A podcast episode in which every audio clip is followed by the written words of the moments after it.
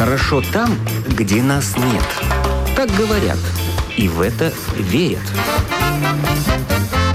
Мифы и рифы заграничной жизни в программе «Как вам там?».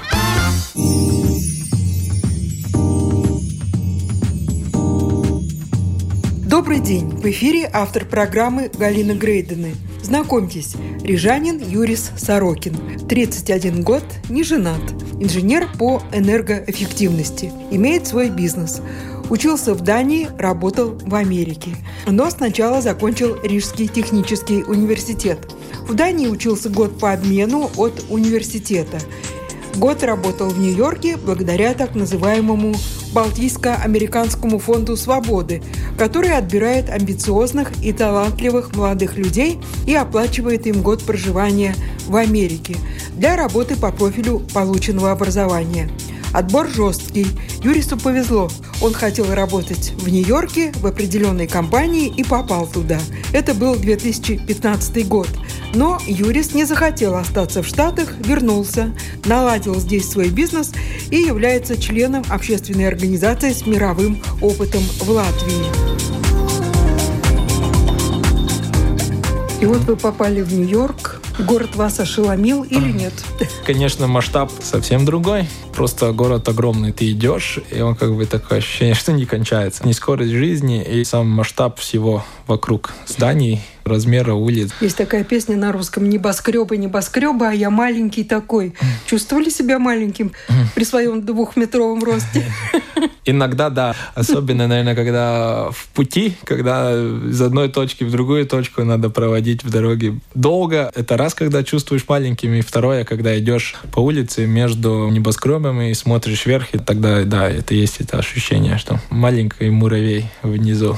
Вы приехали сразу на место работы. til Да, я начал работать буквально два дня после приезда своего. Да. Это что за место работы было? Я работал в фирме, которая занимается инженерскими консультациями. Они тоже занимаются энергоэффективностью, но у них этот профиль очень широкий. Они занимаются, начиная с уменьшения потребления энергии, кончая даже покупкой, например, электричества. Они как брокеры энергии электрические или другой устанавливают солнечные панели, проводят аудиты того, чтобы снизить э, общие затраты клиентов на энергию. В этой компании что за люди работали? Откуда они? Из разных стран. Нет чистый американец такого понятия. Я видел, что которые люди уже там жили какое-то время, они видны в третьем поколении, или это поляки, или это немцы, может быть, или это испанцы. Многие были и которые какое-то время просто решили приехать в этот город и поработать. Я знаю, были люди из Южной Кореи, были из Аргентины, из э, Венесуэлы, были из Африки. Я очень быстро быстро там почувствовал себя как свой и относились очень хорошо. И мне уделяли время, чтобы я мог понять, что есть что. Сказывали, ну, как бы меня вводили в ритм работы. И деньги хорошие платили, да? Я по своей визе зарплату не мог получать, но мне покрывал фонд. Они покрывали мое прожитие там. То есть они да. оплатили дорогу? Да. Проживание? Угу, угу. То есть платили за квартиру, за еду, так скажем. Ну, да? тебе выдавали конкретное количество денег, и как ты их тратишь, это уже твое личное дело. В каких пропорциях, на какие вещи. Ну, и сколько выдавали, если не секрет, в месяц они? Ну, я знаю, сколько она была на весь год. Это было именно для Нью-Йорка, как для дорогого города, было около 35 тысяч долларов. Долларов? Да. Но это Ничего. хватает на очень, скажем так, неплохое проживание. Я жил вместе с двумя другими американцами в четырехкомнатная квартира. Я жил в Бруклине и работал я в Манхэттене.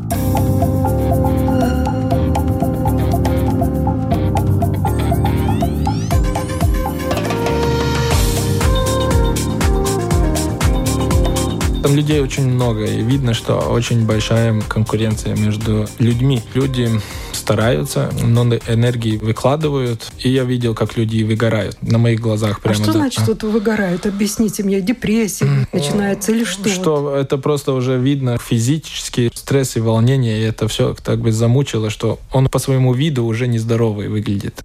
Ну, это такой один э, признак, как бы видно, но я думаю, человек просто больше не способен качественно принимать решения, и надо просто отдохнуть. Устал и, там, просто. Не, да, устал, да, так устал, что надо очень длинный отдых. Надо.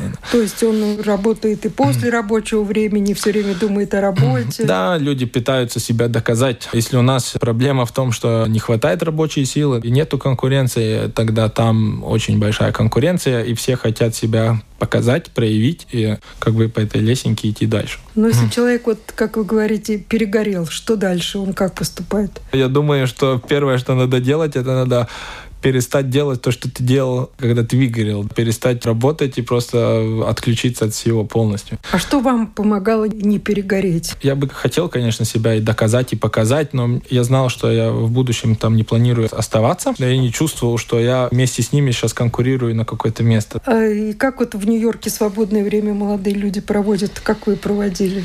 Ой, ну мне сам город был очень интересный. Там сам город — это как целый мир. Там очень много чего видеть, очень много чего делать. Разные музеи, галереи, вообще сам город и места разные. Ходить и смотреть. Я много в это время путешествовал и в другие города. Метро пользовались? Все время. Вот да. что из себя нью-йоркское метро представляет? А, ну, в Москве, метро. кстати, были в метро? Я был, да. Вот сравните. Но это не сравнить, да. да. Конечно, визуально особенно. Метро в Нью-Йорке это реально артерия города, так как иметь машину в Нью-Йорке это вообще нет смысла. Все люди перемещаются или на метро, или на такси, или на велосипедах и так далее. А нету смысла, потому что пробки? А, негде ее оставить, эту машину, mm-hmm. и пробки, да, огромные. На улицах в основном видишь такси, особенно в центрах, ну, в Манхэттене, желтые эти машины. Метро я пользовался очень часто. Метро, конечно, по визуальному с московским не сравнить.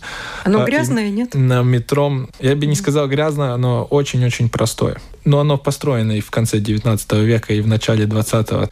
Но метро — это такой мир, где вот можно увидеть ну, такие чудеса там самых странных и различных людей. Особо можно встретить именно в метро. Ну, например? Трудно даже просто описать. Примеры я, наверное, никакие конкретные не дам, но все, что мне кажется, можно вообразить. Вообще люди в Нью-Йорке очень колоритные. Когда столько людей, видно, что каждый человек хочет отличиться, каждый свое что-то хочет показать, свою какую-то индивидуальность. И это разные прически, одежда, поведение, стиль, и как они ведут себя. Люди, вот это с А до Z покрывается. Вот эту публику в метро очень в концентрированном можешь увидеть.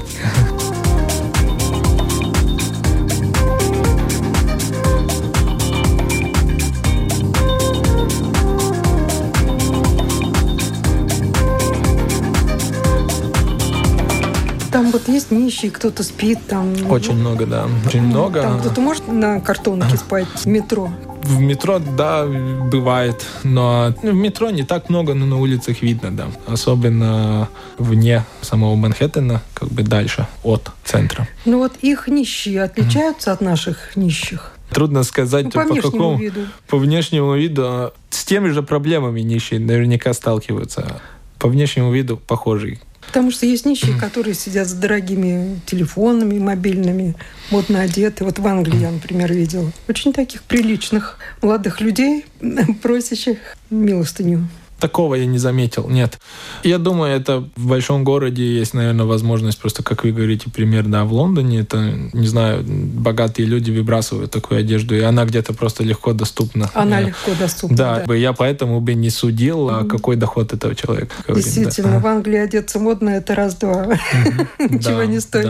А, кстати, вы ходили по магазину в Нью-Йорке? Как там одеться? Дешево или а, э, Дешевле, чем у нас, однозначно.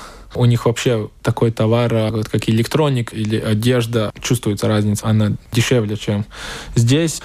Очень разные магазины, очень большой выбор. Для меня лично проблема была мой рост, так как средний рост там намного ниже, и вся эта одежда какая-то коротковатая была. Да, так что да. это моя личная проблема. Всех. А в Латвии вы справляетесь с этой проблемой? Да, здесь намного лучше, но все равно она существует. Да. А в Дании? В Дании я, наверное, так много не, не одевался. Не одевался, да. Там шибко дорого уж все. Очень дорого. Дороже, чем в Нью-Йорке? Намного дороже, да. Вся жизнь там намного дороже. Вы работали в Нью-Йорке и в Америке, и у вас не было мысли, что там надо зацепиться, там надо задержаться, жить надо в Америке? Нет, у меня такой мысли не было. Я знаю, есть люди, которые хотели очень остаться, но я лично хотел э, вернуться обратно. Я не хотел оставаться. Первым делом это друзья и семья. Это очень для меня лично важно. И это среда, где ты находишься, и близкие люди вокруг тебя. Вот мы все время говорим, что у нас есть как бы вот культура, и что мы ее ценим и развиваем. Но это так, когда я здесь нахожусь, я это так не почувствовал когда я поехал туда, когда я был вне Латвии, я почувствовал, насколько это такая тоже э, важная вещь, что есть народ и есть какие-то общие традиции, есть ценности общие. Там вот э, люди приехали из разных стран, и там видно, что новая страна, Америка, 300 лет. И там люди с самых разных стран, и у них нету такого общего элемента, как есть, например, у нас. И это очень важно. У нас здесь есть очень много возможностей. Первым делом мы еще не настолько как бы развиты. У нас еще очень много из разных ниш и разных бизнес-идей, которые здесь можно осуществить. Мы как бы развиваемся и растем, и очень много есть возможностей. И во-вторых, в такой небольшой стране людей немного, очень быстро, мне кажется, ты можешь подняться и быть услышанным, что люди прислушиваются к твоему мнению, к тому, что ты делаешь, и у тебя есть намного больше возможностей на более широком масштабе заниматься чем-то. Как тебе кажется правильно и какими вещами ты хочешь заниматься. В Америке, да, можно зарабатывать, наверное, хорошо, но вот эта лесенка доверху, она намного имеет больше ступеней. И там надо по ней долго-долго подниматься вверх. И еще не сказано, что ты поднимешься. А здесь, мне кажется... Это из-за конкуренции? Это, я скажу, да, из-за количества людей, из-за масштаба всего. Ты там муравейчик. А здесь это намного-намного быстрее. Ты можешь быть услышанным намного быстрее и замеченным намного быстрее и проявить свои действия какие-то намного больше, я бы сказал.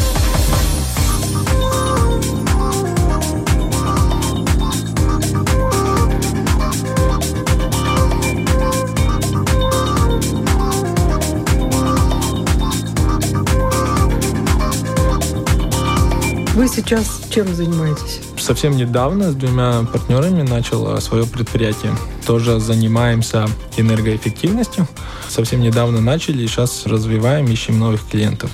То есть вы консультируете кого-то по энергоэффективности, да? Мы консультируем, да, мы предлагаем такую услугу, как энергоуправление. Это как бы первый этап во всем этом, где мы, анализируя разные данные потребления зданий разных, мы пытаемся идентифицировать, есть ли какой-то потенциал для улучшения, и если вот есть этот потенциал, в каких именно в системах и в каких действиях. И как второй шаг мы предлагаем улучшение, осуществить, установить конкретные денежные системы, привлечь финансирование. Наша цель, чтобы тратили клиент меньше денег на энергию. В Америке я получил много, не даже как профессионал, как а, специалист в этой области, как я видел, как из этого сделать бизнес, как они из этого делают бизнес, как они это все организуют. И сейчас очень-очень эти знания мне пригодились, особенно теперь, когда мы начинаем свое дело. Здесь особо помоложе людей а, можно, я думаю, неплохо и здесь а, зарабатывать выше среднего очень быстро оказаться в среднем как бы... Сегменте. Да, и выше. Здесь э, высокое качество жизни, но по низкой цене.